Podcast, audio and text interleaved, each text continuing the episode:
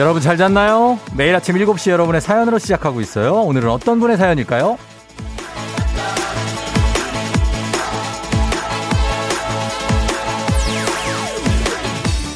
0394님, 연말 모닝 소개팅이 뭘까요?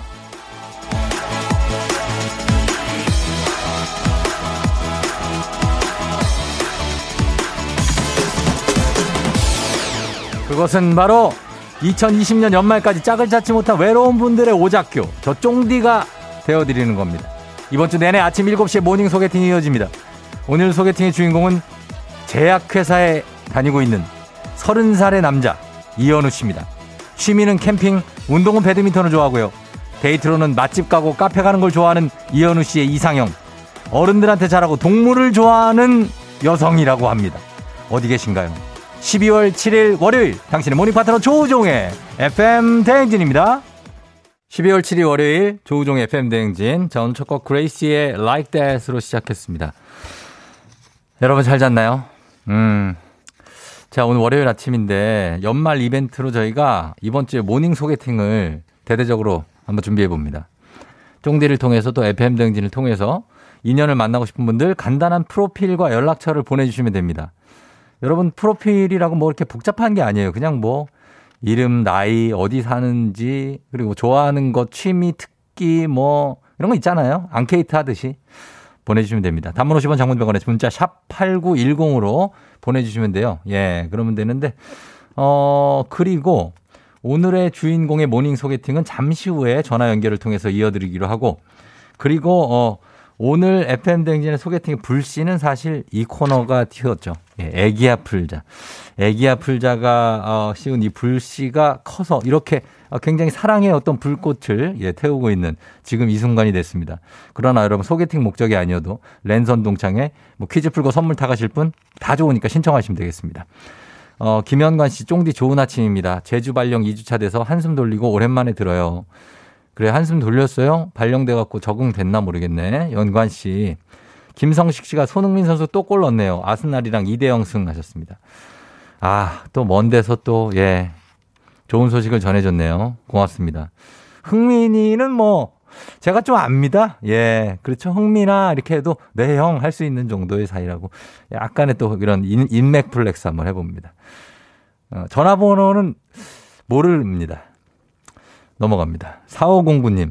아침부터 찐빵이 너무 먹고 싶어서 편의점 들러서 2개 사서 출근합니다. 한 개는 왠지 섭섭하잖아요.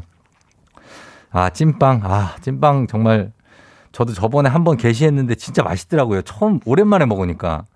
그렇죠? 따뜻하게 해서 먹어요. 예, 맛있을 겁니다. 자, 그러면은 일단 날씨부터 알아보고 나서 여러분, 우리 모닝 소개팅 한번 슬슬 준비해 보도록 하겠습니다. 기상청에 강혜종 씨 전해 주세요. 우리 지금 만나. 당장 만나. 우리 지금 만나. 당장 만나. 휴대전화 너머로 찍고 있을 너희의 표정을 나는 몰라. 나는 절대로 몰라. 하이, 라디오 최초, 아니 전세계 방송 최초, 아침 7시 시작합니다. 모닝 소개팅. 당장 만나. 말문이 막혔을 때 네가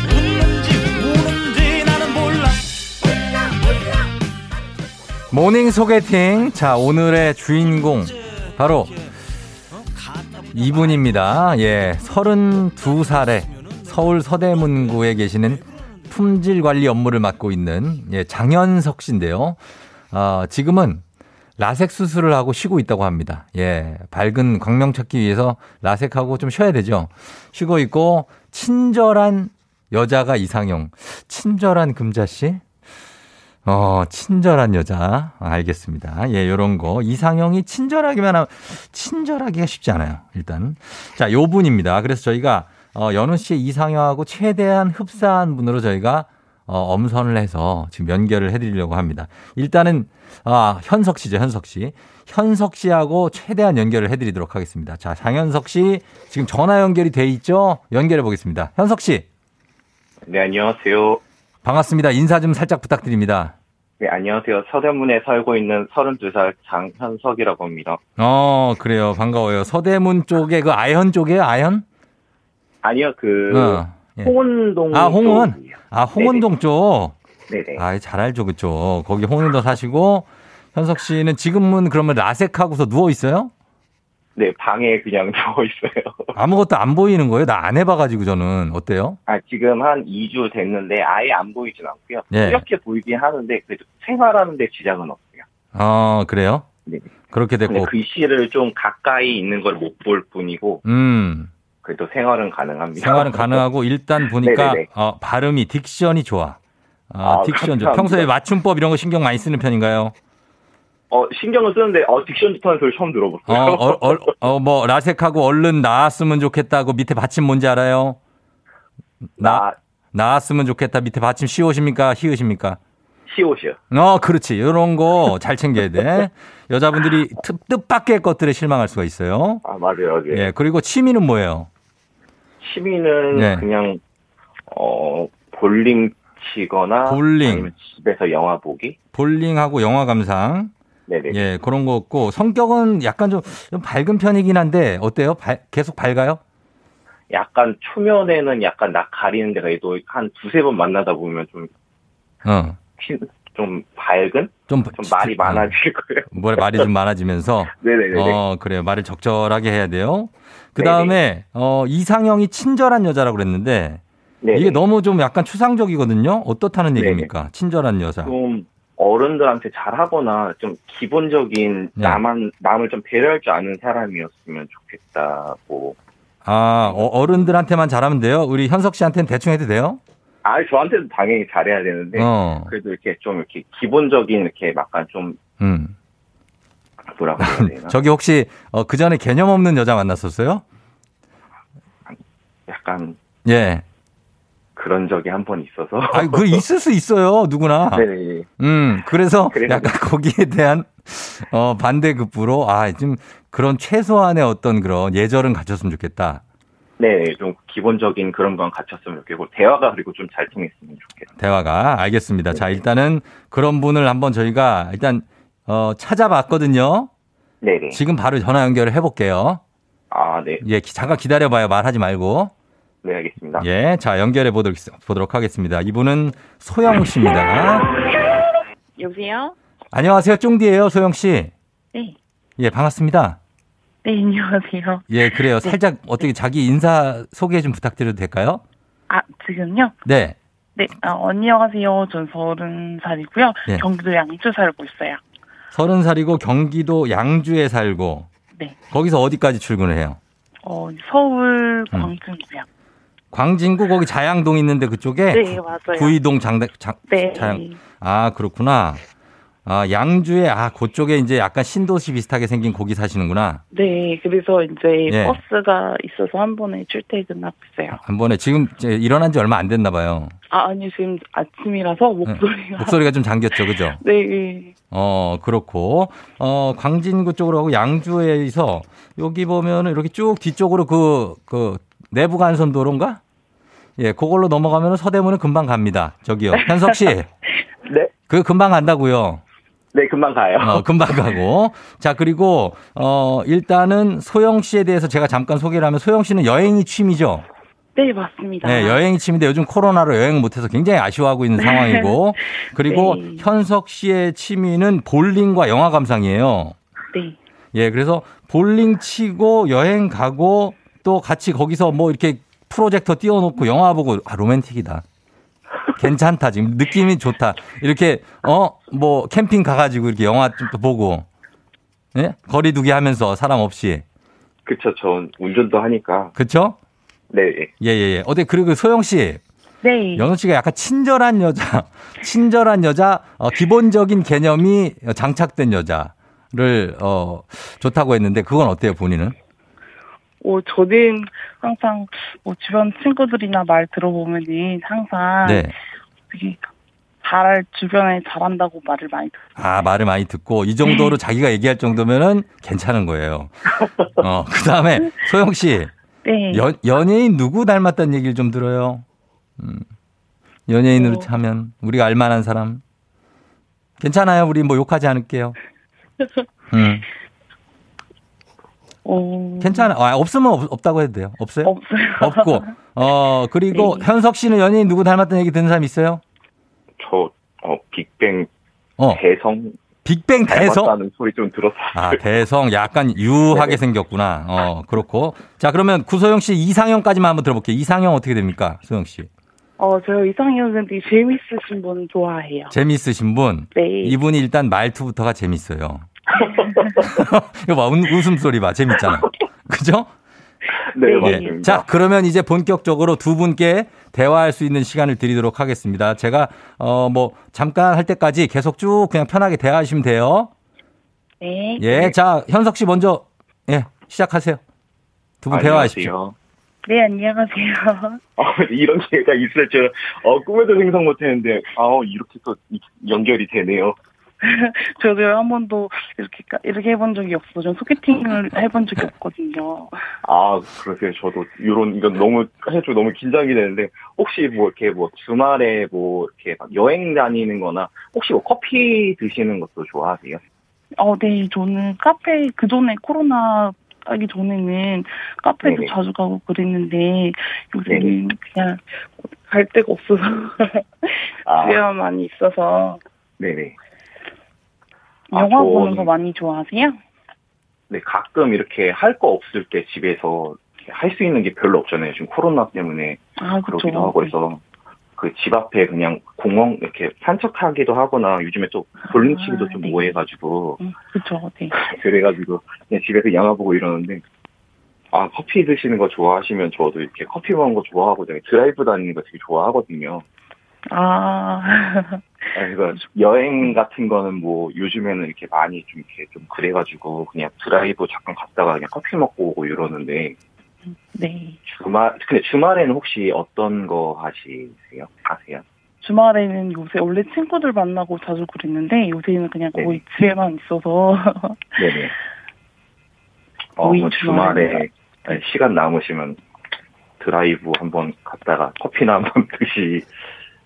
있었으면 좋겠네요. 이런 게 진짜 너무 빨려서 말이 막 안 나오네요. 자, 지금 저 현석 씨 네네. 지금 이걸 하고 있는데 난 나색 상태라는 게 너무 재밌어요. 지금 눈을 감고 있죠? 네, 지금 눈이 너무 밝아가지고 지금 감고 있어요. 지금 눈을 감고 지금 이걸 하고 있는 거 아니에요? 네네네. 이거 연결돼야 되는데 아무튼 간에 이분들 드라이브스루 쪽으로 좀 다니시면 될 것 같아요, 두 분이. 네. 예, 그리고 이렇게 영화 보고 그러면 될 것 같은데 일단 짧게 통화했습니다. 그렇지만 서로 느낌 정도는 왔죠? 그죠? 네. 예, 서로 소영 씨. 네. 느낌 정도는 아주 소영 씨 적극 소극 중에 어떤 편이에요? 약간 소극적인 편이에요? 약간 소극적인 편이에요. 오케이 알았어요. 자 그러면 저희가 서로에 대해서 바로 지금 결정하진 않고 조금 생각할 시간을 드리기 위해서 저희가 광고를 듣고 와서 결정의 시간 가져볼 테니까 마음에 결정해 보시고 아까 얘기했던 거 곱씹어 보고 계세요. 네. 예, 자 저희 광고 갔다 오겠습니다.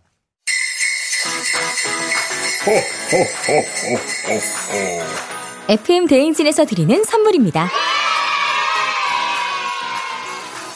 앉을수록 느껴지는 가치 휴테크에서 안마의자, 겨울이 더 즐거운 알펜시아 리조트에서 숙박권과 리프트 이용권, 일동 코스메틱 브랜드 퍼스트랩에서 미백 기능성 프로바이오틱 마스크팩, 센스 있는 국민 매트리스 센스맘에서 매트리스, 행복한 간식 마술 떡볶이에서 온라인 상품권, 항바이러스 마스크 이온 플러스에서 어린이 마스크 세트, IT 기기 전문 기업 알리오 코리아에서 알리오 무선 가습기, 문서서식 사이트 예스폼에서 문서서식 이용권, 헤어기기 전문 브랜드 JMW에서 전문가용 헤어드라이어, 맛있는 건 더 맛있어져야 한다 카야코리아에서 카야잼과 하코커피 세트, 대한민국 면도기 도르코에서 면도기 세트, 메디컬 스킨케어 브랜드 DMS에서 코르테 화장품 세트, 갈베사이다로 속 시원하게 음료, 온가족이 즐거운 웅진 플레이 도시에서 워터파크 앤 온천스파 이용권,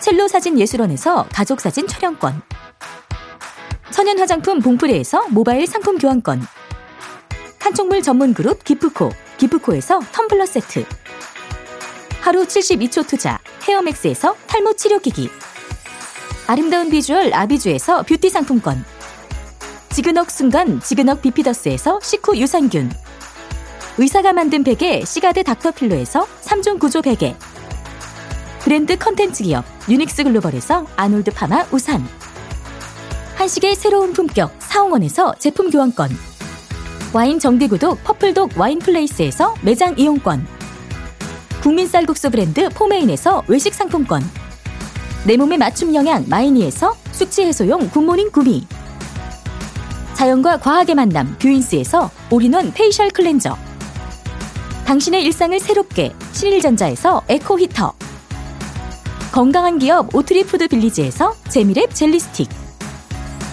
향기로 전하는 마음 코코도리에서 디퓨저, 쫀득하게 씹고 풀자 바카스맛 젤리 10만, 핫팩 전문기업 TPG에서 온종일 화롯불 세트, 유기농 생리대의 기준 오드리선에서 유기농 생리대, 파워프렉스에서 박찬호 크림과 메디핑 세트를 드립니다.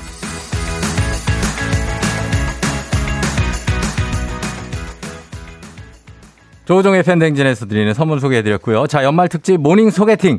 이번 주에 계속해서 준비를 하고 있습니다. 오늘 현석 씨와 소영 씨, 과연 어떤 인연이 될지 모르겠지만 이렇게 인연을 만나고 싶은 분들 간단한 프로필과 함께 사연 보내주시면 저희가 연락드리도록 하겠습니다. 단문 50원, 장문 100원의 문자 샵 8910입니다. 제가 사실 이 연애 프로그램을 요거 제가 예전에 진행을 했었거든요. 그래서 그 형식을 약간 쓰면서 하고 있습니다. 제가 예전에 이제 가면 쓰고 하는 연애 프로그램이 있었어요. 자, 아무튼 그렇습니다. 이제 만나보겠습니다. 현석 씨, 소영 씨. 자, 나오세요. 네. 예. 자, 지금 다들, 여러분들한테 주목하고 있습니다. 두 분께. 마음의 결정 하셨습니까? 네. 네. 하셨어요? 장씨들이 여자들한테 잘한다는데? 본인 신랑이 장씨라고? 자, 알겠습니다. 한번 가보도록 하겠습니다. 드라이브 데이트로는 자동차 극장을 추천하는 분도 있고요. 자, 짧은 통화였지만 한번 내가 그냥 만나서 얘기해보고 싶다. 여러분, 하나, 둘, 셋 외쳤을 때 만나보고 싶다 하면 좋아요 외치면 되고, 아니다, 나는 요 짧은 통화로 좋게 그냥 정리하고 싶다 하면 그냥 끊으시면 돼요. 아셨죠? 네. 예. 자, 준비됐죠? 네. 가겠습니다. 자, 그러면 두 분의 선택은 하나, 둘, 셋. 좋아요. 좋아요.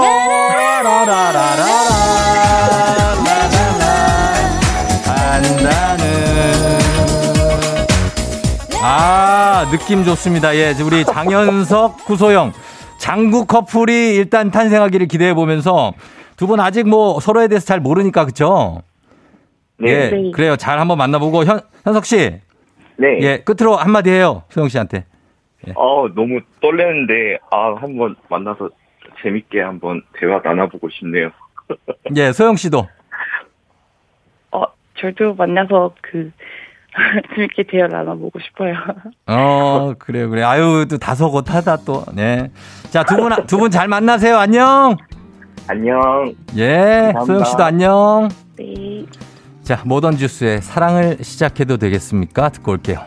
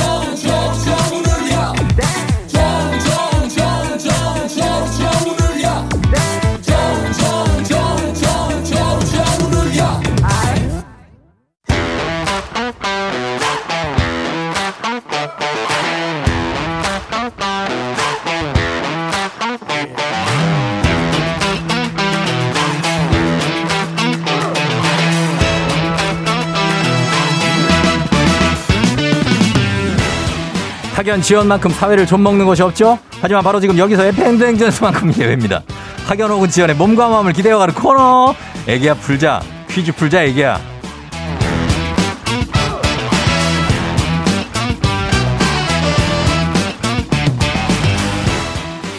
말하고 있는데 마스크 왼쪽 가장자리가 입으로 들어왔어요. 자, 학연지원의 숟가락 살짝 얹어보는 코너입니다. 애기 아플자 동네 퀴즈. 정관장에서 여자들의 홍삼젤리 스틱, 화해락 이너제틱과 함께합니다. 학교의 명예를 걸고 도전하는 참가자, 이 참가자와 같은 학교 혹은 같은 동네에서 학교를 나왔다면 바로 응원의 문자 보내주시면 됩니다. 학연지원의 힘으로 문자 보내주신 분들께도 추첨을 통해서 선물 드려요. 자, 오늘은 동네 스타가 탄생하게 될지 아니면 대망신으로 또 마무리가 될지 기대해보면서 연결해 보도록 하겠습니다. 오늘은 3522님입니다. 쫑디, 이번 주는 중요한 미션이 두 개나 있어요. 엔돌핀 소산하게 애기야 풀자 신청합니다. 예, 저는 일단 이 미션이 뭔가가 궁금해서 한번 걸어봅니다. 예, 중요한 미션이 두 개라는데 진짜 중요한 건지. 여보세요? 안녕하세요, 쫑디예요. 안녕하세요. 난이도 하 10만 원 상당의 선물 거니 초등 문제, 난이도 중 12만 원 상당의 선물 거니 중학교 문제, 난이도 상 15만 원 상당의 선물 거니 고등학교 문제 뭐 선택하시겠습니까? 중학교 문제요. 중학교 문제를 선택했습니다. 자, 중학교 어디 나오신 누구신지 소개 부탁드립니다. 서울에 있는 예. 춘효 여자 중학교요. 춘효? 수유. 네네. 수유 중학교요? 네. 알죠? 여기 수유에 있는 거 아니에요? 수유동에. 네, 맞습니다. 아, 여기 알죠? 기념탑 있고. 네, 맞습니다. 화기사. 그렇죠. 그 뒤로 네. 쭉 올라가면 도사님들 많이 사시고. 네, 맞습니다. 거기. 반갑습니다. 네, 반갑습니다. 예, 수유 여중에 사시는 누구라고 할까요? 가혜 엄마입니다. 가혜 엄마. 네. 예, 가혜 엄마는 FM 대행진을 항상 들으시고. 저는 들은 지 사실 얼마 안 됐어요. 그래요. 제가 듣는 프로는 이 프로가 아니었는데요. 네네. 어떻게 직장에 이동을 받아서 남편하고 같은 쪽으로 출근하다가 남편이 항상 이 프로를 듣는 거예요. 우리 남자들이 더 좋아해요. 우리 프로는. 네. 너무 좋아합니다. 남자들이 좋아해. 아무튼 그래요. 그래서 우리 가혜 엄마도 같이 듣게 되셨다. 네. 이번 주에 중요한 미션 두 개가 뭐예요? 한 개만 얘기해봐요. 뭐가 있는데요? 우선은 중장기 사업계획 발표가 있어요. 그런 거구나. 예, 그 다음에 또 하나는. 예. 하나는 제일 싫어하는 회의가 있는 날입니다. 뭐가 있다고요? 회의요, 회의. 회의가 있다고. 네. 중요한 미션 회의. 네. 다 지나가지 않겠습니까? 뭐 어차피 시간 지나면 그죠? 네. 잘 버텨야죠, 뭐 우리가. 종디 덕분에 잘 버틸 수 있을 것 같습니다. 그래요. 한번 그러면은 문제를 잘 풀어서 더 잘 버틸 수 있게 해보죠. 감사합니다. 네, 자, 아직 감사한 게 아니라 이제 시작이에요. 네. 자, 문제 들어갑니다. 중학교 12만 원 상당의 선물이 걸린 중학교 2학년 과학 문제입니다. 소리는 물체의 진동에 의해 발생하고 전달되는 파동을 말합니다. 여기서 문제. 이것은 인간이 들을 수 있는 소리의 진동수보다 높은 진동수를 지닌 소리로 박쥐, 돌고래가 사용하는 것으로 유명한데요. 무엇일까요? 객관식입니다. 1번 기분파, 2번 저주파, 3번 초음파. 기분파, 저주파, 초음파. 초음파 하겠습니다. 3번이요? 네. 3번. 2번으로 바꿀까요? 자, 기회 이제 마지막 드리겠습니다. 어떻게 하실까요? 2번 하겠습니다. 2번 저주파. 아닙니다. 뭐야 이게? 마칠레다 틀렸다고? 야, 또 기술이 뛰어나시네. 정답은 3번인데요. 네. 왜 고치셨어요? 남편이 바꾸라 그랬어요. 어우, 남편 너무, 왜 그래? 초음파인데. 자, 알겠습니다. 자, 일단은, 가혜 엄마. 네. 그럴 수도 있죠, 뭐. 예. 초음파가 아니고, 초음파인데 저주파로 바꾸셔가지고. 일단은, 첫 문제 틀렸지만 실망하지 마십시오. 만회할 기회 있습니다. 네. 예, 자, 우리 사회 학연지원 타파를 외치지만 여기서만큼 학연지원 중요합니다. 동네 친구를 위한 보너스 퀴즈. 자, 지금은 수유여중이 화계중학교로 바뀌었대요. 남녀공학으로 바뀌면서. 예, 화계중학교로 2002년 3월 1일에. 네. 예, 거기 나온 분이 지금 응원하면서 정보를 보내주셨습니다. 자, 지금 참여자와 같은 동네 학교 예전 2002년 전에 수유여중을 졸업하신 분들 응원 문자 보내주시면 되고 수유동에 계신 분들 다 보내주세요. 저희가 선물 준비하도록 하겠습니다. 단문 50원 장문 100원의 정보 이용료거든 샵8910 여러분의 응원에 힘입어 퀴즈에 성공하면 참여자에게는 획득한 기본 선물과 함께 15만 원 상당의 가족 사진 촬영권 얹어드리고요. 문자 보내준 같은 동네 출신 청취자 여러분 모바일 커피 쿠폰 쫙 쏴드리도록 하겠습니다. 자, 가희 엄마 준비됐죠? 네. 가겠습니다. 자, 남편 얘기 듣지 말고 본인이 풀어요. 네. 자, 문제 드립니다. 중학교 3학년 한국사 문제입니다. 후삼국 시대는 한반도를 통일했던 신라의 힘이 약해지면서 태봉, 후백제, 그리고 신라 세 나라가 서로 맞선 시대를 말합니다. 여기서 문제. 후백제는 900년에 완산주, 즉 지금의 전주에서 이 사람이 세운 나라인데요. 왕건이 세운 고려와도 여러 차례 싸웠으나 결국 936년에 멸망하고 맙니다. 후백제를 건국한 이 사람은 누구일까요? 자, 가혜 엄마 본인에게는 15만 원 상당의 가족사진 촬영권 그리고 지지해준 수유여중 화계중학교 출신 동네 친구 30명의 선물이 걸려있는 이 문제 주관식입니다. 후백제를 세운 이 사람 누굴까요? 힌트 좀 주세요. 힌트요? 네. 어깨가 훤칠해. 자, 누굴까요? 견훤이요. 견훤 정답입니다.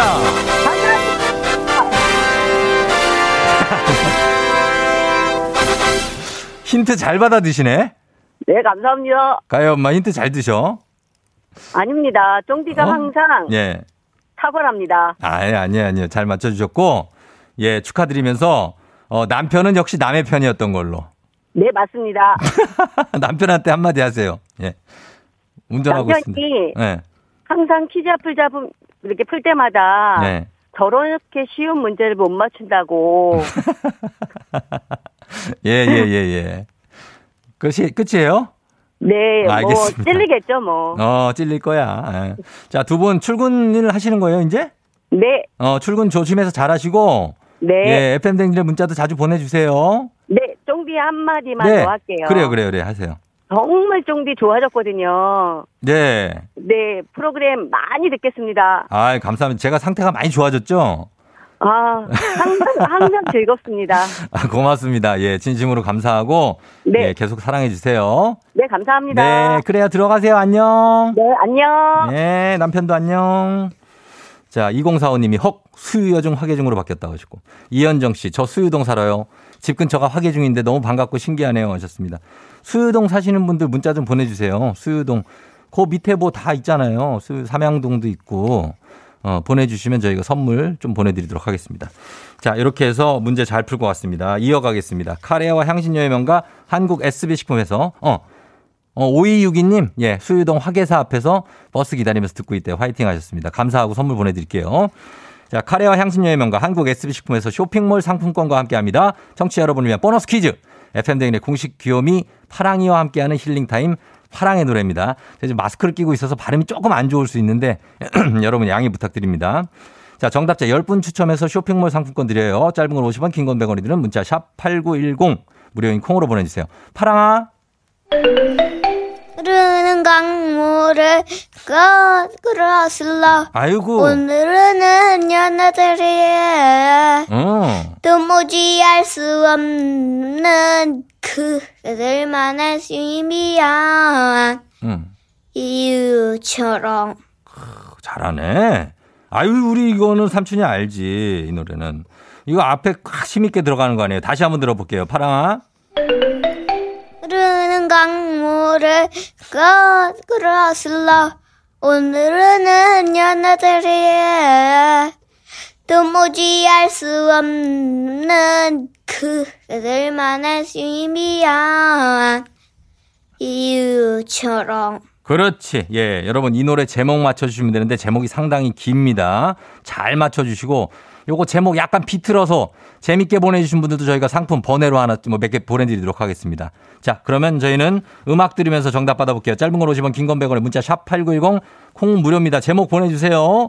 음악은 슈퍼주니어 M의 로쿠거. 로쿠거 슈퍼주니어 M의 로쿠거 듣고 왔습니다. 자, 과연 오늘 파랑의 노래 제목 무엇일지 지금 연어로 보내주신 분 많은데 여러분 다시 한번 들어보겠습니다. 제목 자 정답 공개합니다.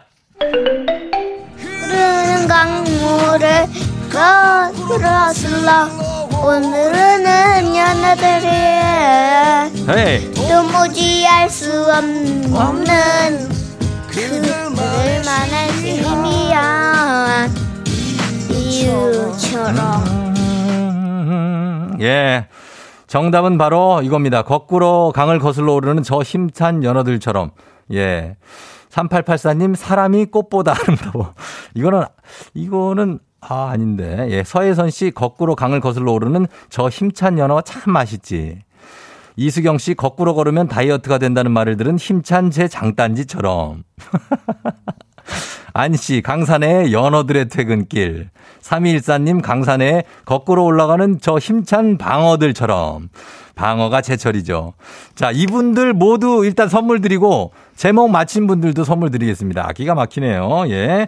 자, 연어라고 그냥 귀찮아서 보내신 분들 그거는 조금 힘듭니다. 연어로 보내신 분들 강산의 연어, 강산의 연어, 강산의 연어.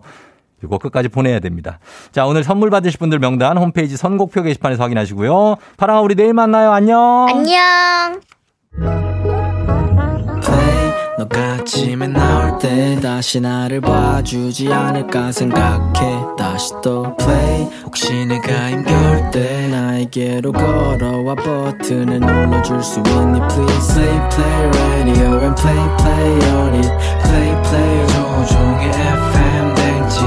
Play play radio and play play on it. Play play 조종의 FM 대행진.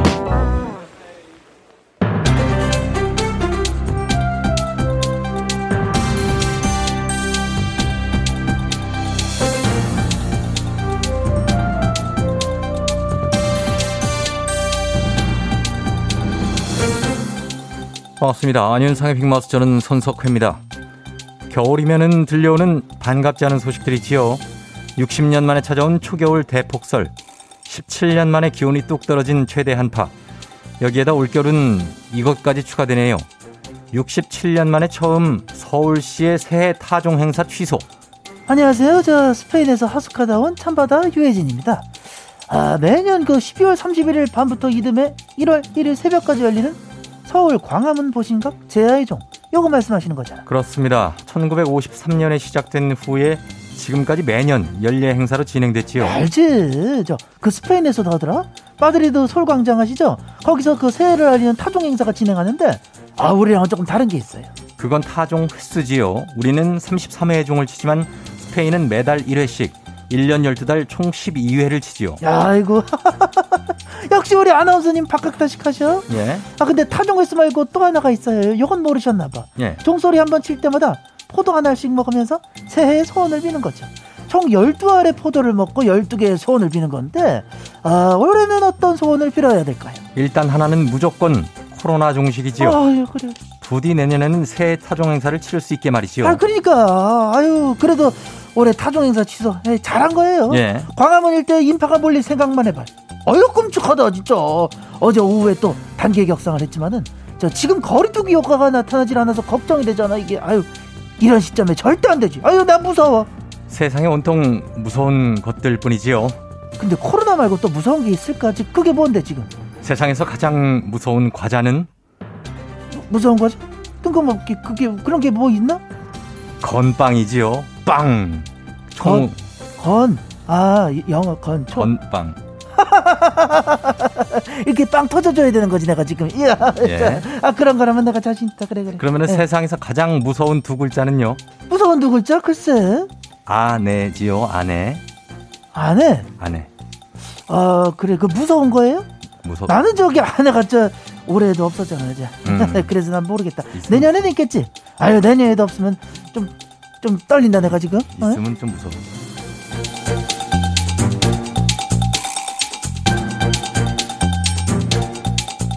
다음 소식입니다.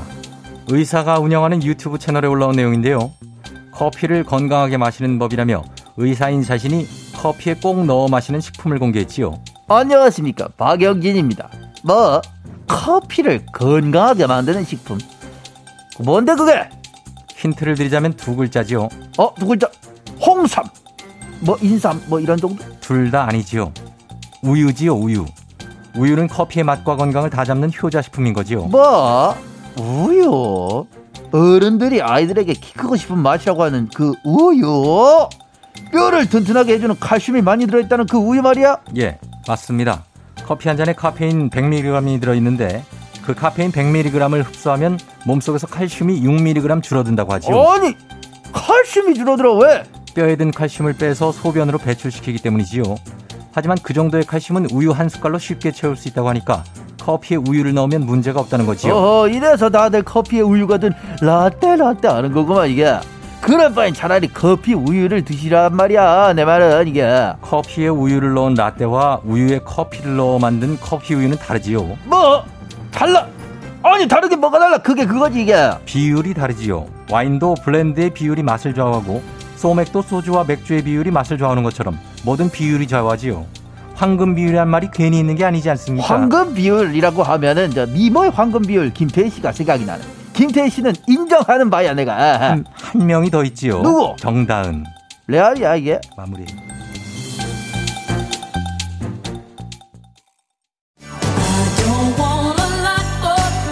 호호호호호 어린이 여러분, 미리 메리 크리스마스. 올해 크리스마스에는 이 산타 할아버지가 착한 어린이들을 찾아갈 수가 없어요. 그 대신 쫑디 삼촌이 있는 FM 대행진에서 산타 할아버지와 통화할 수 있는 시간을 마련했답니다. 올 한해 마스크 잘 쓰고 안전하게 생활했다는 어린이들, FM 대행진 카카오톡 플러스 친구로 메시지를 보내주세요. 아빠, 파랑이도 전화하고 싶어요. 파랑이 아빠도 파랑이 대신에 메시지 남겨줘요. 그럼 안녕. 조우종 FM 대행진 함께하고 있습니다. 저희는 2부 끝곡으로 성시경 씨 버전의 광화문 연가가 준비되어 있습니다. 요 곡 듣고 저희는 어떻게 벌써 8시에 다시 올게요, 여러분. You're rocking with the DJ. 조우종의 FM 대행진. 어머나 벌써 8시. 어쩌지 벌써 8시네. 회사 가기 싫은걸 알고 있어. Getting feeling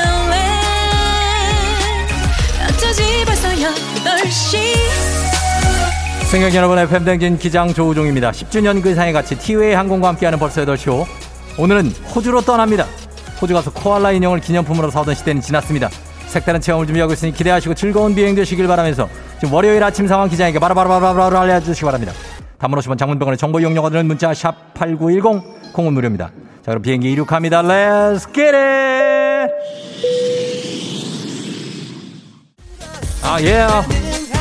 사칠구사님, 내 칫솔이 젖어있는데 도대체 범인이 누굽니까? 빨리 자수하세요. 젖어있는 칫솔. 김생근씨, 요즘 타지역 작업으로 더 빨리 출근합니다. 안개가 너무 심하네요. 여러분은 운전 조심하시라고 하십니다. Let's get it!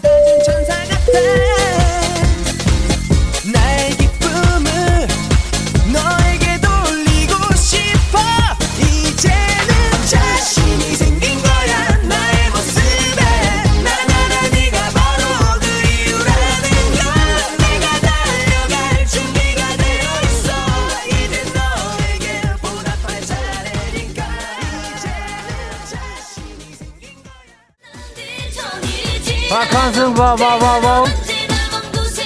박한승 씨, 몇 달째 아침 식사가 토마토예요. 여보, 다른 것도 갈아줘. 칠래요. 4091님, 꿈 안 꾸고 숙면을 취하는 의미인데 어떠다 올만의 꿈이 악몽이네요. 꿈은 반대라고 믿을래요. 컴온.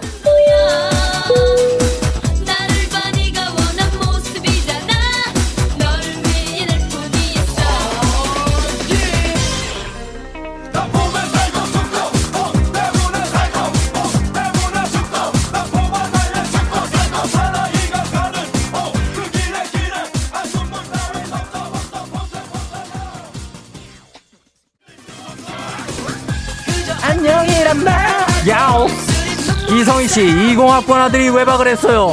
연락도 없이 재현아, 너. 8795님, 오늘부터 재택근무 시작인데 직장 서버 접속하는 인증서가 안 돼서 출근하고 있어요. 이 억울함 쫑디가 알아주겠습니다. 예.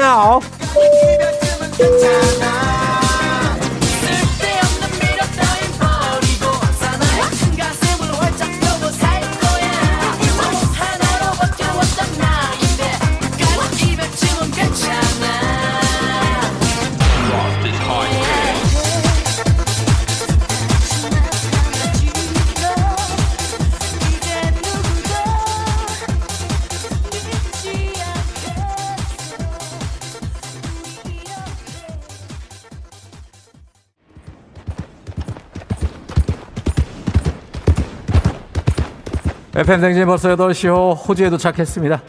체급에 따라 말 선택하시고 승마 체험 들어가면 됩니다. 아, 거기 폰이, 그 말은 어린이용입니다. 거기 60kg 이상 이쪽으로 오세요. 거기 애, 말이 못 견뎌요, 걔가. 제가 숨 쉬는 거 봐요. 자, 말 성질 돋으면 발길질하니까 조심하시고요. 코로나 시대 여행을 떠나지 못하는 청취자들, 아, 이거 봐. 여행을 떠나지 못하는 청취자들 위한 여행지 ASMR. 내일도 원하는 곳으로, 애 죽겠다, 애 지금 옆으로 옮겨. 안전하게 모시도록 하겠습니다. 여러분, 땡큐 베리 감사합니다. 자, 이제 날씨 알아보도록 하겠습니다. 기상청 연결합니다. 강혜종 씨.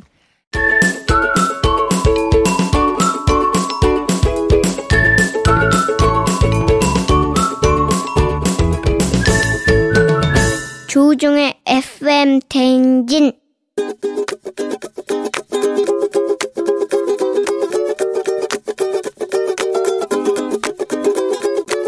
저는 우리 큰딸한테 얘기하고 싶은데요.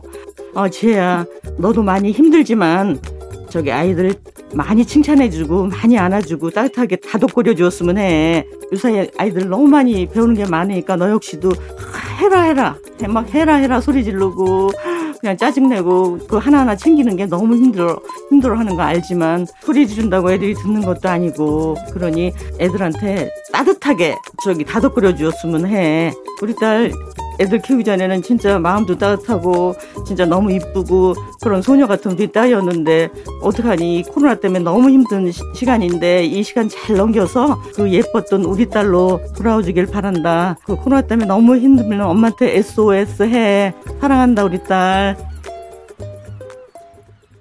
에이핑크의 리멤버 듣고 왔습니다.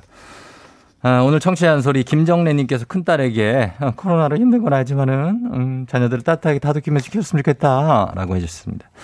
그래요. 요즘에 엄마들이 짜증날 일이 많기 때문에 짜증내고 소리 지르고 뭐 이런 게 많은데, 그거 예전 생각을 하면서 가자는 김정희 씨도 건강하게만 자라다오 했던 처음 마음만 생각하면 아이들 행동이 용서 안 될 게 없어요. 다 부모 욕심인 거죠. 파이팅 하셨습니다.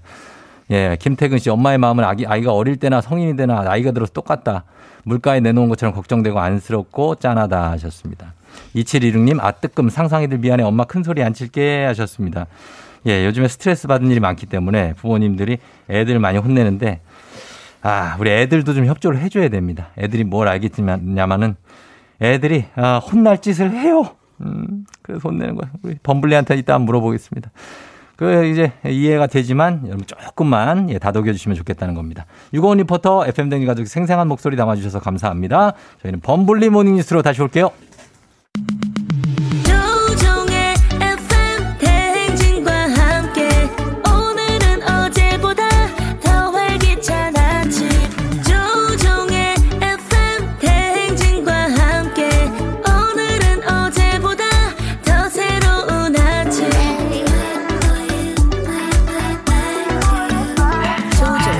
FM 대행진.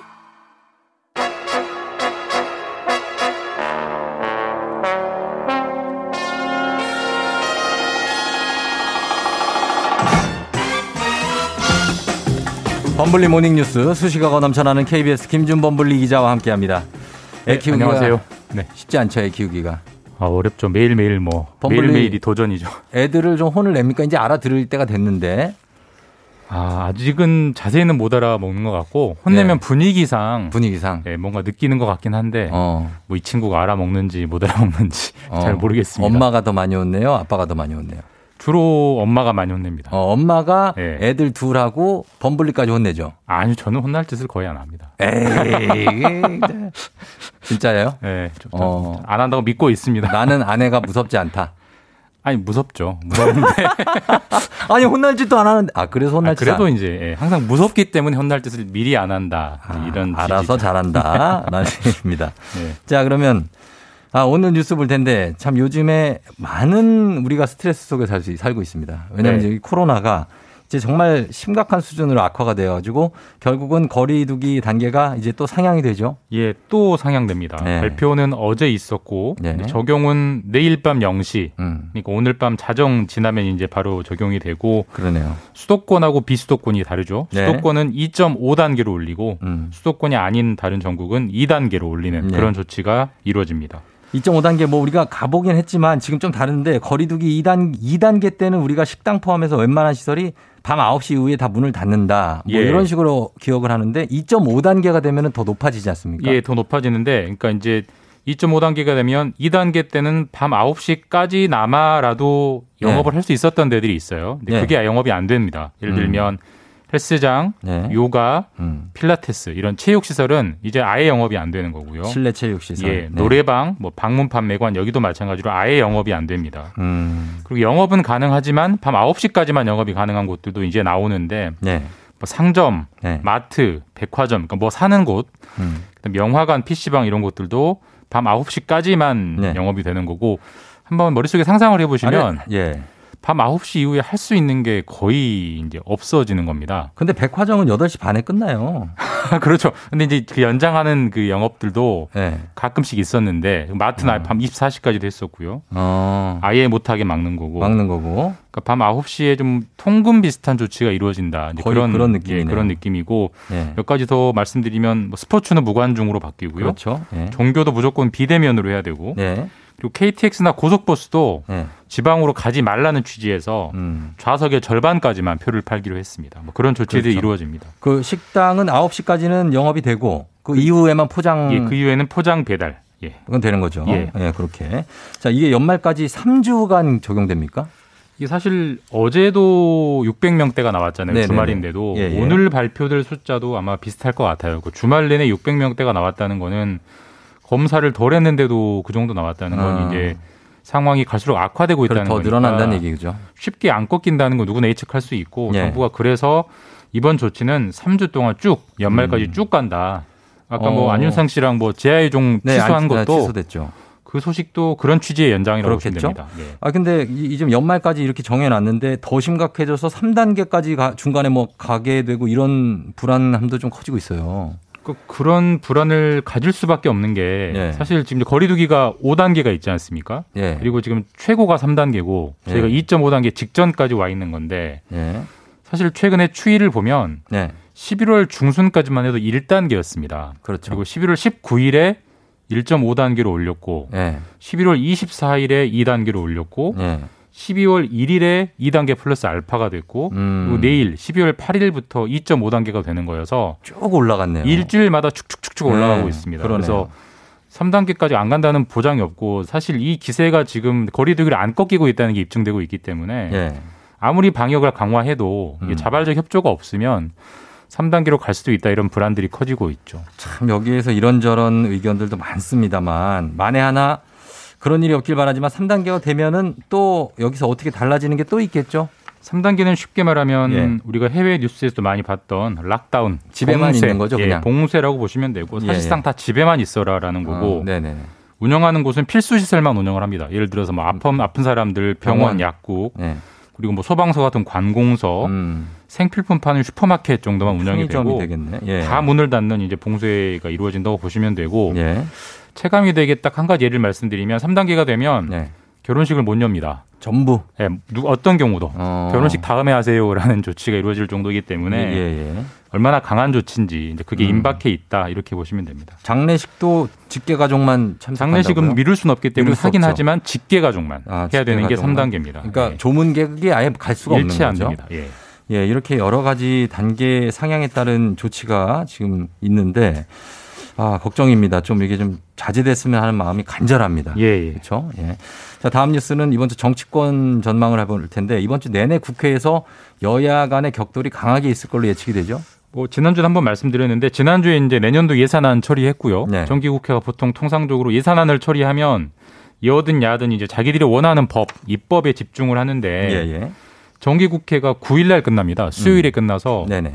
오늘 포함하면 사흘밖에 안 남았어요. 그래서 그러네요. 시간이 얼마 없기 때문에 예. 특히 여당 같은 경우는 의석수가 많은 여당 같은 경우는 자기들이 원하는 개혁 입법 꼭 처리하겠다. 강하게 드라이브 걸고 있고 대표적인 게 이제 공수처법 개정안이죠. 아직이죠, 그게. 예, 예. 야당이 강하게 반대하고 있는 법안인데 이것 때문에 지금 격돌이 일어날 가능성이 큽니다. 그러면은 어떻게든 통과시키겠다는 거예요. 이제 뭐 단독 처리를 한 사례가 있으니까. 예, 뭐 지금 통과시키는 법이 공수처법 개정안만 있는 건 아닌데 그렇죠, 지금 많죠. 키는 공수처법 개정안이에요. 그래서 예, 예, 예.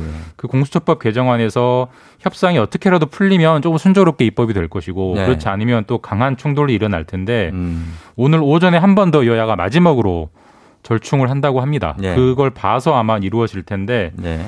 여당이 함께 이제 추진하고 하려는 법 대표적인 게 뭐 국정원법 개정안, 그다음에 네. 경찰청 지난주에 뭐 3개로 쪼갠다 말씀드렸는데 네. 그런 개정안들이 줄줄이 걸려 있어서 오늘 오전 협상이 어떻게 되느냐가 정말 초미의 관심입니다. 국민의힘 입장에서는 필사적으로 저지를 할 텐데 의석수가 부족하니까 참 어떻게 방법 좀 마련해 달라고 할 수도 없고. 맞습니다. 그렇죠? 표대결로 가면 예. 뭐 국민의힘이 막을 방법이 전혀 없고요. 그래서 이제 국민의힘 같은 경우는 최대한 표대결로 가기 전에 막자. 예. 그래서 최대한 국민 여론을 활용을 하겠다. 최근에 여론을. 이제 법무부 장관 검찰총장 갈등 때문에 네네네. 여당에 대한 비판이 굉장히 높잖아요. 그렇죠. 그런 비판 여론을 활용해서 공수처법을 최대한 좀 막아보겠다는 방법이 보관이 있고. 예.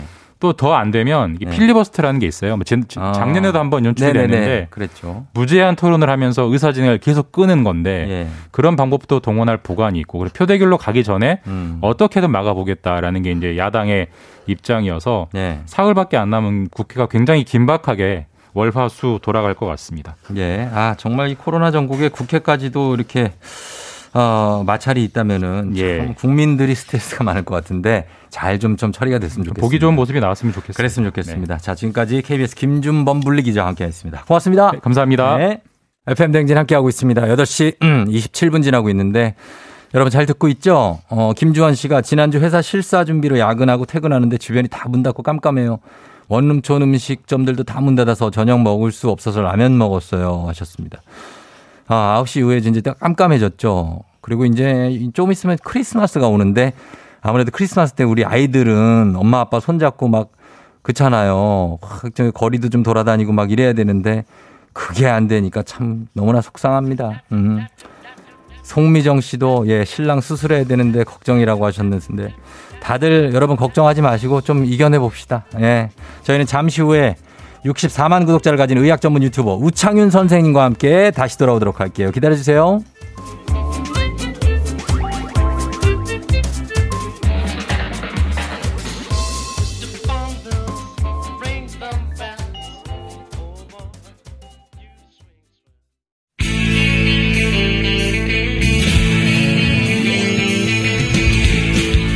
살아가면서 사자 들어가는 친구는 꼭 필요하다고 하죠. 의사, 판사, 변호사. 다른 건 없어도 우리에게 의사는 있습니다. FM 대행진의 의사 친구 닥터 프렌즈.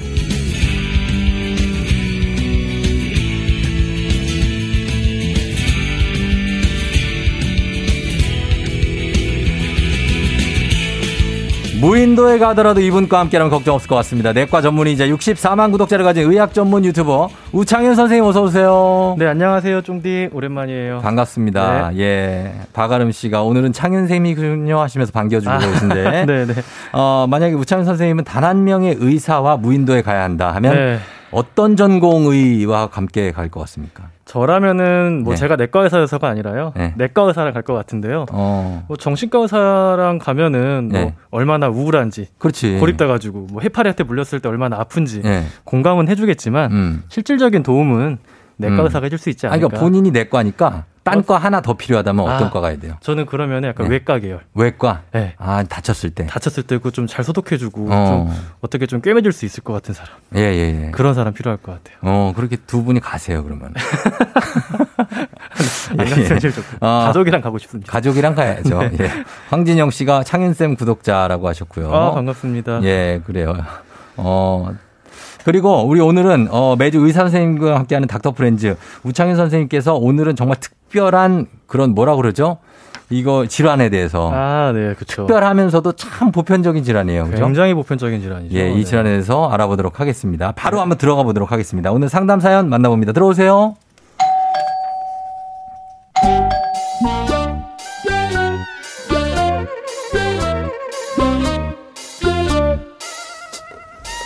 올해 28살 직장인인데요.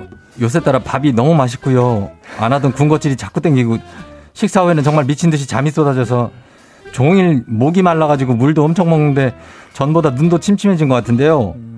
근데 당뇨 앓고 계시는 엄마가 자꾸 저한테 당뇨 검사를 하라고 그러는데 그거 왜 그러는 거예요? 네. 요새 특히 20, 30대 젊은이들의 당뇨 환자가 많이 늘어났다고 그러더라고요. 아, 그렇죠. 그렇죠. 예. 당뇨하면 네. 이 당뇨란 병은 정확히 뭔지부터 한번 짚고 가볼까요? 일단은 말 그대로 당뇨 그러면은 네. 소변이 달아진 거예요. 그쵸. 혈당이 우리 피 속에 너무 높아가지고 네. 이게 우리 몸이 다 못 쓰니까 이게 자연스럽게 혈당이 한 200 정도 되면은 소변으로 나오기 시작하거든요. 그래서 아주 옛날에 이렇게 소변을 봤는데 이게 다니까 네. 개미들 같은 것들이 꼬이고 이제 이런 데서부터 소변이 달다 이래서 당뇨병이라고 이름을 지었는데요. 네. 이게 보니까 네. 우리가 음식을 먹으면은 네. 그게 우리 세포들이 먹는 음식은 아니잖아요, 이게. 네. 이게 소화가 돼가지고 포도당이라는 형태로 우리 혈액순환을 돌아다니게 돼요. 그러면 얘네가 이제 세포가 진짜 먹을 수 있는 이제 음식의 종류거든요. 네. 근데 이 세포가 이걸 먹으려면 필요한 인슐린이라는 게 있어요. 분비돼야죠. 그렇죠. 인슐린이 있어야 이 세포가 이 당이라는 걸 진짜 먹는데 네.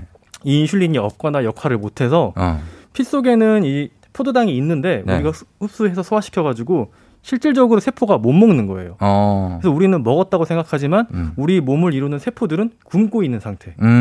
그래서 그 포도당이라는 게 우리 피 속에 그냥 이제 기름처럼 껴있기만 하고 네. 실질적으로는 우리 몸 굶고 있는 상태가 네. 당뇨병인 거예요. 아, 그래요. 그런데 그렇죠. 살은 찌고 당뇨 이 냄새를 직접 환자가 맡을 수도 있습니까? 본인의 그 소변 냄새를?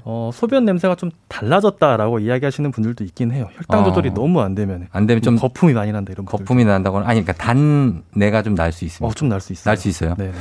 그렇고 그러면은 이분들이 어쨌든간 그 식사를 헛식사를 하시는 거네. 이거를 드시는 게 거예요, 군것질하고 밥 너무 맛있고 네. 막 잠도 많이 주무시고 막 하는데. 이게 그냥 별 소용이 없는 거예요. 그렇죠. 그래서 처음에 당뇨병이 생기기 전까지는 네. 살이 막 쪄요. 살이 막 찌는데 네. 이제 심한 당뇨병이 생겼어요. 그러면 살이 쭉쭉 빠져요. 왜냐하면 먹어도 이게 내가 먹은 게 아니야. 아하. 난 맛만 본 거예요. 그냥 나가는구나. 그렇죠. 그냥 소변으로 나가고 네. 이게 그냥 안 쓰여지고 혈관에 끼고 막 이러는 거예요. 염증만 일으키고 우리 몸에. 네. 그럼 그때부터 그렇게 되는 거예요. 살이 쭉쭉 빠집니다. 쭉쭉 빠지고. 그리고선 또 이런 뭐 식욕이 돈다, 뭐 잠이 쏟아진다 이거 말고 당뇨 증상 또 뭐 있습니까? 근데 당뇨의 증상으로는 네. 가장 흔한 증상이 요즘에는 무증상이에요. 무증상이라고요? 그렇죠. 요새는 예. 당뇨병이 아주 오래되면은 네. 이제 흔히 생각하는 당뇨병의 증상들 뭐 소변이 계속 나오거든요. 이게 혈당을 우리 몸이 내보내야 되니까 네. 소변이 자꾸 나오고 네. 자꾸 소변이 나가니까 평소보다 많이 나온다고요? 그렇죠. 네. 갈증이 나고 그래서 물을 계속 마시고 네. 너무 배고프고 이제 이런 것들이 생기는데 요즘에는 1년에 한 번씩은 이제 피검사 해보잖아요. 네. 그래서 제일 많이 당뇨병에 진단된 상태는 사실 무증상으로 진단이 돼요. 그리고 우리나라도 이제 검사를 해봤더니 네. 점점 이제 당뇨병 인구가 늘어나가지고 네. 지금 본인이 당뇨병인데 당뇨병인지 잘 모르시는 분들이 네. 한 200만 명 이상 되지 않을까 추정하고 있어요. 그럴 수 있겠죠. 네, 굉장히 많아요. 소변을 보통 하루에 8번이 평균입니까? 횟수가? 사람마다 굉장히 다르거든요. 그걸로는 그러면 증상을 알 수 없어요. 뭐 막 늘어났다든지 이런 걸 세봐야 돼요? 이게 네. 보통 저희가 소변을 네. 좀 이상하게 많이 본다라는 거를 이제 측정하는 게 네. 잠잘 때 일어나서 소변을 보는지. 아, 야뇨. 그렇죠. 왜냐하면 네.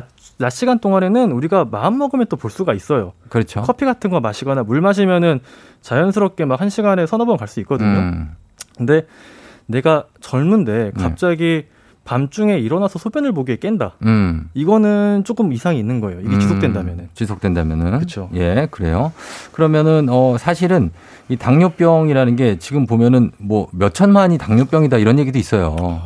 그래서 위험하다는 걸 모르고 그냥 예, 하시는 분들도 있는데 사실 위험한 게 아까 말씀하신 대로 무증상이어서 그런 것도 있고. 그렇죠. 그리고 나중에 가면 근데 이제 뭐 프로그램들 보면 굉장히 끔찍한 게 이제 막 발 절단하시는 분들도 있고 네, 눈 실명하시는 분들도 있고 가장 흔한 원인이죠 실명에. 그죠. 예, 그래서 그런 게 문제인데 어떤 연구에서 보면은 이제 근육량하고도 많이 네. 예, 얘기를 하는데 허벅지 둘레가 작을수록 당뇨병 발병률이 높아지고 뭐 허벅지라는 게 이제 통칭하는 거고 이제 하체 근육을 얘기하는 것 같아요. 그렇죠. 다리 근육이에요. 예, 그러면 당뇨병 발병률이 낮다던데 이거는 뭐 입증된 사실입니까? 그렇죠. 이게 우리 몸의 포도당이 이제 혈관에 있다 그랬잖아요. 에네를 써야 돼요. 에네를 써야 되는데 제일 많이 쓰는 게 근육이에요.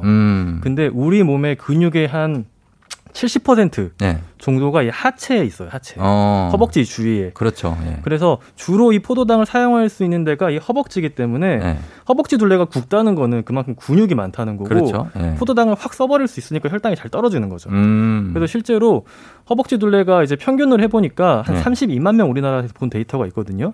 그랬더니 평균이 54cm 남자가 여자가 51cm인데 이게 허벅지 둘레가 60cm 이상인 사람들, 이 사람들 봤더니 허벅지 둘레가 43cm보다 그러니까 얇으신 분들 본다 당뇨병이 생길 확률이 한 4분의 1 정도로 낮아요.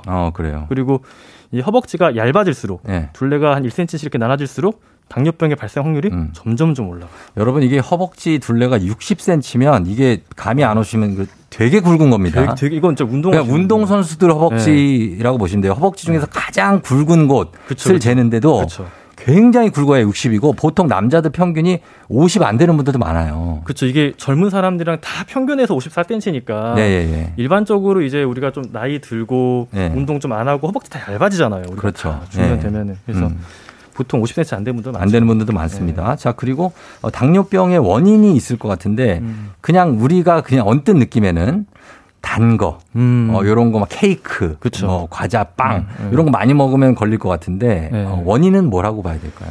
이게 뭐, 아직은 뭐 잘 모르는 부분도 많지만, 우리나라 이제 동양인들 같은 경우에는 이 혈당을 떨어뜨리는 호르몬인 인슐린이 췌장에서 나오거든요. 그렇죠.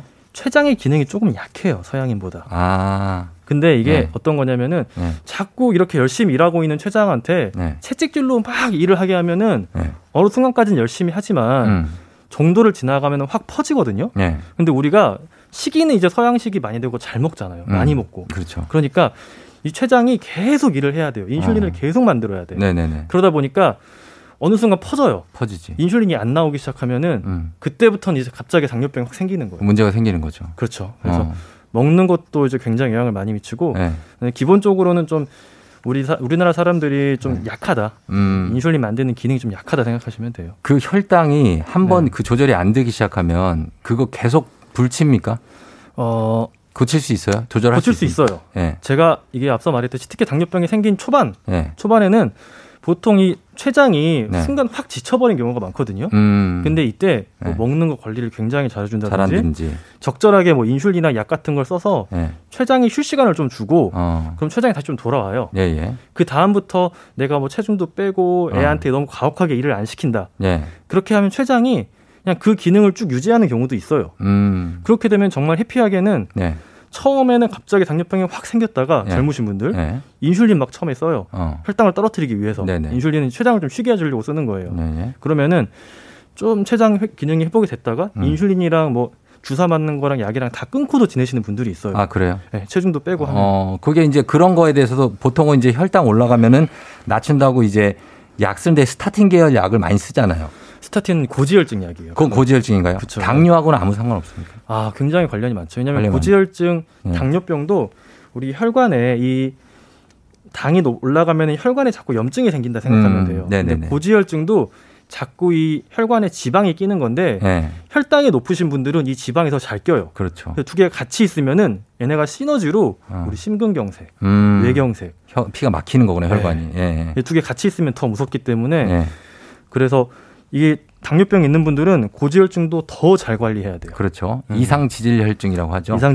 그러면 당뇨는 완치가 없는지 그리고 당뇨를 가족력으로 와서 이제 당뇨가 걸리시면 많거든요. 맞죠. 이게 본인의 의사와는 상관없이 유전적으로 좀 가족성 으로 걸리는 분들인데 이건 어떻게 해야 됩니까? 유전이 맞습니까? 한 30% 정도는 30 정도는 생각하는데 그 말은 거꾸로 생각하면은 70%는 우리가 바꿀 수 있는 그렇죠. 그거란 거예요. 그래서 이제 당뇨병에 대해서 완치가 있냐 없냐 이게 굉장히 많이들 궁금해하시는데 이게 우리가 어떻게 당뇨병을 바라보느냐에 따라서 이게 완치가 가능하기도 하고 불가능하기도 해요. 물론 이제 소양이 있고 한번 걸렸다 그러면은 이제 계속 관리를 해야 되는 건 맞아요. 그렇죠. 왜냐하면 그 소양이 있어서 언제든 내가 살이 찌고 건강한 식이를 하지 않으면 생길 수 있죠.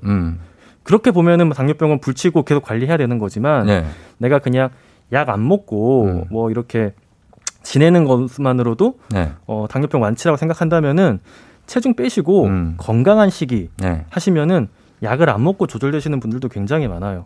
그렇게 보면은 또 이제 당뇨병은 완치할 수도 있는 병이죠. 그렇죠. 이게 당뇨가 오기 전에 당뇨 전 단계에서 조절하시는 게 제일 좋을 것 같아요. 아, 그렇죠? 제일 좋죠. 네. 네. 그래서 저희가 검사하고 네. 저희 뭐 이제 이런 쫑디의 이런 네. 라디오도 들으면서 네. 이렇게 지식 얻어가지고 하면은 그러니까 보통 그 혈당이 이미 올라간 후에 이제 조절하기 시작하니까 더 힘든 거니까. 그렇죠, 그렇죠. 그 전에 좀 조절하시면 좋을 것 같고. 맞아요, 맞아요. 그래서 먹는 게 굉장히 중요한 것 같은데 여기 보면은 질문 중에 임신성 당뇨까지 포함해서 한번 설명해 주시면 좋을 것 같아요. 그 임신 중에 당뇨 오는 분들이 있어요. 아, 굉장히 많아요. 그죠? 특히 요새는 아이를 좀 늦게 갖는 추세이기 때문에 네네. 점점 늘어나고 있는데 제일 힘들어하는 게 이제. 임신할 때 사람들이 네. 맛있는 거 많이 먹고 싶어 하잖아요. 그치. 갑자기 아이스크림 땡기고. 자제 안 되고. 근데 이제 갑자기 24주에 검사했는데 임신성 당뇨라고 그러면은 갑자기 먹지를 못하니까. 그러니까. 엄청 우울해요. 힘들죠. 네, 저희 와이프도 그 선별 검사에서는 좀 양성이 나왔는데 네. 나중에 검사에서는 음성이 나왔어요. 다행히. 진짜 우울해하더라고. 힘들어하고. 그렇죠. 네. 네. 그런 것들도 조심하셔야 되고. 그쵸. 평소에 그러면은 이런 건 절대 먹으면 안 된다. 정말 상극이다. 당뇨와 하는 음식이 있습니까? 저희가 네. 단당류, 그러니까 당질이 많이 들어가 있는 음료. 이게 저는 제일 많이 말한 게 믹스커피 이런 거였거든요. 예. 믹스커피, 뭐 탄산음료, 안에 설탕이 들어있는 이런 주스 있잖아요. 과당 들어있는 거. 이런 게 혈당이 진짜 바로 올라가요. 바로 쭉 올라가요. 과일 주스 같은 올라가요. 거. 쭉 네. 과일 주스도 그렇고 이게 저도 마셔봤거든요. 제가 한번 혈당 재보면서 그런 게 진짜 제일 빨리 올라가고 네. 혈당이 또 순간적으로 떨어져요. 그런 것들은. 우리 인슐린이 확 나오니까. 그쵸? 그러면 또 배고파져요, 금방. 아, 배고파지고. 혈당이 더 떨어지니까, 오히려. 네네. 그래서 이런 단 주스나 단 음료수는 최대한 좀. 커피는 어때요? 아, 아메리카노는 괜찮아요. 아, 괜찮아요. 아메리카노나 라떼는 괜찮아요. 거기에 이제 뭐가 들어가면서 막 프라푸치노 이렇게 되면. 아, 카라멜 마끼아또 안 돼요. 그런 것들. 마끼아또 안 돼요. 바닐라 라떼 안 돼요. 네, 조심하셔야 되고. 네, 좀 조심하셔야 됩니다. 알겠습니다. 자, 그러면 저희가. 일단은 내과 전문의 우창윤 선생님과 함께 오늘 당뇨 주제를 얘기하고 있는데 여러분들의 질문을 이제부터 한번 받아보도록 하겠습니다. 당뇨 관련해서 궁금한 점 있으면 여러분 문자로 지금도 많이 보내주고 계신데 저희가 좀 종합해가지고 설명을 한번 해드릴게요. 문자 샵 8910 단문 50원 장문 100원 콩은 무료입니다. 저희가 10분 뽑아서 선물 준비하고 있겠습니다. 음악 듣고 와서 다시 한번 만나보도록 할게요. 음악은 예 요즘 이런 생각 많이 하게 되죠. 브라운 아이즈의 벌써 1년. 브라운 아이즈의 벌써 1년. 네. 듣고 왔습니다. 자, 오늘 우창윤 선생님과 함께 내과 전문의 우창윤 선생님 당뇨에 대해서 오늘 알아보고 있는데 여러분 질문을 한번 볼게요. 먼저 2100님이 당뇨에 쓰러지면 사탕 하나 먹으면 효과 있다고 저희 할머니 사탕 들고 다니시는데 사실 이거 약간 극적인 건데 네. 이런 분들이 있어요 실제로. 그렇죠? 등산 갔다가 쓰러지신 분들도 있고. 그러니까 이게 당뇨병 네. 있으면서 혈당을 떨어뜨리는 먹는 약이나 인슐린 중에 네. 이제 혈당을 많이 떨어뜨리는 것들이 있어요. 네. 근데 이게 갑자기 운동을 해버리면은 네. 혈당이 저혈당이 가는 경우가 있어서 그런 경우에는 제일 빠른 거는 저혈당 쇼크. 네. 이거 정말 기절하거나 위험할 수도 있거든요. 그래서 제일 좋은 거는 주스 한 3분의 2컵 정도가 혈당을 제일 빨리 올려요. 사탕보다 더 빠르거든요. 그게. 근데 이제 들고 다니기 편한 건 사탕이니까 사탕 들고 다니시는 분들. 근데 이게 있죠. 막 본인이 쇼크가 왔는데 그걸 이렇게 뜯어가지고 이렇게 넣을 시간이 있어요? 약간 그 전조 증상이 있을 때부터 먹어요. 아, 전조 증상이 뭐 지금 어질어질한. 약간 좀 어질어질하고 좀 네. 약간 기절할 것 같고 뭔가 좀 식은땀 나고 이런 게 있으면은 이제 저혈당 있으신 분들은 알아요. 왜냐면 그걸 약이나 인슐린 딱 하면은 저혈당 생길 수 있다고 설명을 듣거든요. 그러니까 그런 사탕 뭐 박하사탕 같은 거 갖고 다니시는 분들 있더라고요. 있어요. 그리고 나아님이 당뇨병 가족력 있는 사람은 미리 약을 먹어도 괜찮냐고. 이게 미국 같은 경우에는 미리 약을 먹는 경우도 있어요. 당뇨병 전 단계에서 당뇨병을 예방하기 위해서 약을 처방해 먹는 경우도 있거든요. 네. 근데 우리나라는 그게 보험은 안 돼요. 그리고 효과 자체는 운동이나 체중 감량이랑 뭐 비슷하거든요. 비슷해요. 네. 네. 그래서 먼저 운동이나 체중 감량을 우리나라에서는 먼저 추천하죠. 당뇨 약이 부작용 뭐 어떤 대표적인 게 있습니까? 당뇨병 약은 의외로 네. 되게 안전해요. 안전해요? 왜냐하면 당뇨병 환자분들이 굉장히 몸이 약하잖아요. 그쵸. 신장이나 콩팥이나. 네. 근데 이분들이 먹으면 평생 먹을 수 있게 약을 세팅하기 때문에 그쵸. 굉장히 안전하게 약을 만들어요. 근데 물론 약이기 때문에 좀 부작용도 있을 수 있죠. 처음에 좀 그런 모니터링이 필요한데 대부분 이제 장복을 해도 네. 안전한 약들이 많아요. 안전하다. 네. 자, 그리고 천원님이 당뇨 걸리신 분들은 술을 아주 먹으면 안 되지만 막걸리보다 소주가 낫죠? 라고 물어보셨습니다. 술 좋아하시는 분이네. 아, 어떤 술이 낫습니까? 아, 근데 의외로 당뇨병 환자분들은 술 드실 때 네. 저혈당 주의해야 돼요. 아, 저혈당. 이게 저혈당. 술 먹으면서 네. 그 당뇨병 환자분들이 네. 안주는 안 드시는 분들이 많아요. 그래요. 근데 술을 먹으면은 네. 우리 몸에 간이 당을 만드는 걸 좀 멈추거든요. 그러면은 술 잔뜩 드시고 밤에 주무시면은 네. 아침에 저혈당이 생기는 경우가 있어요. 당뇨병 환자분들 예. 조절 자체가 잘 안 되기 때문에 그리고 뭐가 낫다는 거는 없는 그냥 개인의 예. 취향대로 예. 한 잔이나 두 잔만 드시길. 그러니까 좋아하는 뭘 걸로 드시든 한두 잔 정도. 한두 잔 먹을 거니까 자기가 좋아하는 거 드세요. 그렇죠. 네, 좋아하는 거 드시고 과하게만 안 드시면 될 것 같아요. 한두 잔은 그 작은 잔입니다. 막 예. 대야로 막 이렇게 드시면 안 돼요. 자, 그리고 박지영 씨가 남편이 당뇨 전 단계입니다. 과일이나 단 것을 먹으면 안 되는 건가요? 하셨습니다. 전 단계는 굉장히 많죠. 아, 굉장히 많아요. 네. 굉장히 많은데 이제 과일 같은 경우에는 안에 좋은 것도 많아요. 우리가 그걸 알아요. 좋은 것도 많고 뭐 너무 성분이 좋은 게 많기 때문에 너무 많이 드시면 안 되는 거죠. 그렇죠. 너무 네. 많이 먹으면 안 되는 거예요. 네. 당뇨병 환자들도 추천하는 과일 양이 있어요. 뭐 그쵸. 사과 반 쪽, 네. 뭐 이렇게 귤 하나, 뭐 방울토마토는 충분히 많이. 귤을 하나 먹고 어떻게 끊어? 귤은 한 5개 정도는 까줘야. 3개 먹읍시다. 3개. 오케이. 3개 정도. 뭐 과일은 드시되 네. 너무 많이만 먹지 말자. 이렇게 생각하시면 될 것 같아요. 자, 그리고 지금 송미정 씨가 코로나로 마스크를 쓰는데 마스크에서 좀 달달한 냄새가 나는 것 같은데 라는 생각이 가끔 든다는데 이거 화장품 냄새 아닌가요?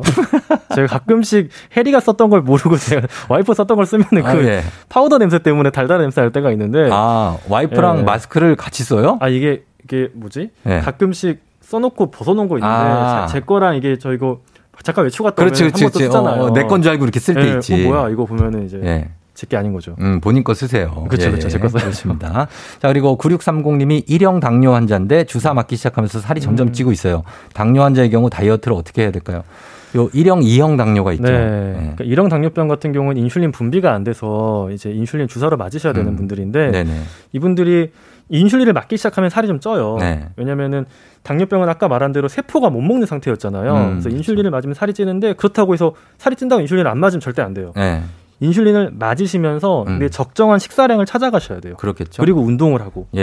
왜냐면은 인슐린 맞기 전에는 엄청 많이 드셨을 거예요. 내가 흡수를 못 했으니까. 네. 그래서 본인에게 맞는 이제 식사량으로 드시면 된다. 네, 그리고 시간 제한 다이어트라고 딱 야식 드시지 마시고 아침 드시고 딱 저녁 드시고 이후에 간식 같은 거 안 드시고 이렇게 그렇게 하면 살 빠지실 거예요. 이거 어떻습니까? 예방 차원에서 왜 보면은 매일 아침이나 점심이나 저녁이나 매일 똑같은 메뉴 드시는 분들 있잖아요. 그거 너무 괴로워. 뭐 아침에 토스트랑 뭐 커피 드신다든지 과일 몇 개랑 뭐 요거는 계속 좀 바꿔줘야 됩니까? 아니면 이게 축적되면 기본적으로 좀 다양하게 먹는 게 좋아요. 다양하게. 저는 이제 다양한 식단을 하시길 추천드리거든요. 네네. 그리고 너무 그렇게 먹으면은 본인이 너무 괴롭잖아요. 그래서 그게 좀 다양한 식단으로 괴로워서 그런 것도 있고 그냥 아침에 토스트에 버터 발라서 커피 버터. 먹는 게 맛있어서 드시는 분들이 있어요. 그걸 끊을 수가 없는 분들도 있고. 토스트에 버터? 예. 그거는 좀 이제 아주 좋은 식단은 아니긴 해요. 그렇죠. 뭐 아니면 아침에 뭐 믹스 커피를 한 잔씩 꼭 드시는 분들 있고. 그런 거 좀 바꾸시는 게 좋긴 하죠. 그런 건 안 좋은 식단이기 때문에. 예. 그렇습니다. 자, 그럼 요렇게 볼게요. 우리가 오늘 혈당 그리고 당뇨에 대해서 알아봤는데 너무나 많은 우리 국민들이 걸리는 질병이기 때문에. 그렇죠. 요 한 번 한 회에 끝내기는 쉽지가 않아요. 이거 진짜.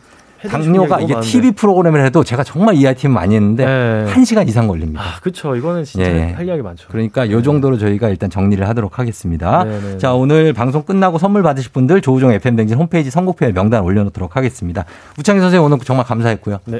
예, 건강 유의하시고. 건강 유의하세요. 네, 또 봬요. 네. 감사합니다. 또 뵙겠습니다. 네. 감사합니다. 조우종 FM 대행진 이제 마무리할 시간이 됐습니다. 자, 여러분 오늘 하루 월요일.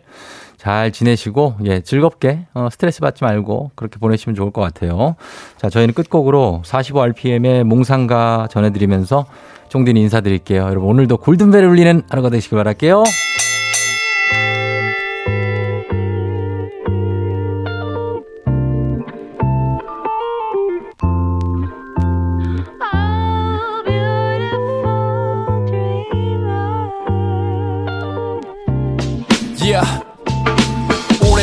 꾼 정말 달콤했던 꿈 청승맞게 흘린 눈물 난 볼까 훔치고 행복을 갖춘 너와의 입맞춤 내 기억 속에 가둔 최고의 작품 Beautiful dream 현실은 흰 날씨지만 곧 깨겠지 그때 너도 내 곁에 있겠지 때론 눈도 내리겠지 꿈을 꿀 수 있어 우린 이겨낼 수 있어 젊은 날이 젊음인 줄 생각 못했듯이 좋은 날에 그저 생각 없이 보낸 우리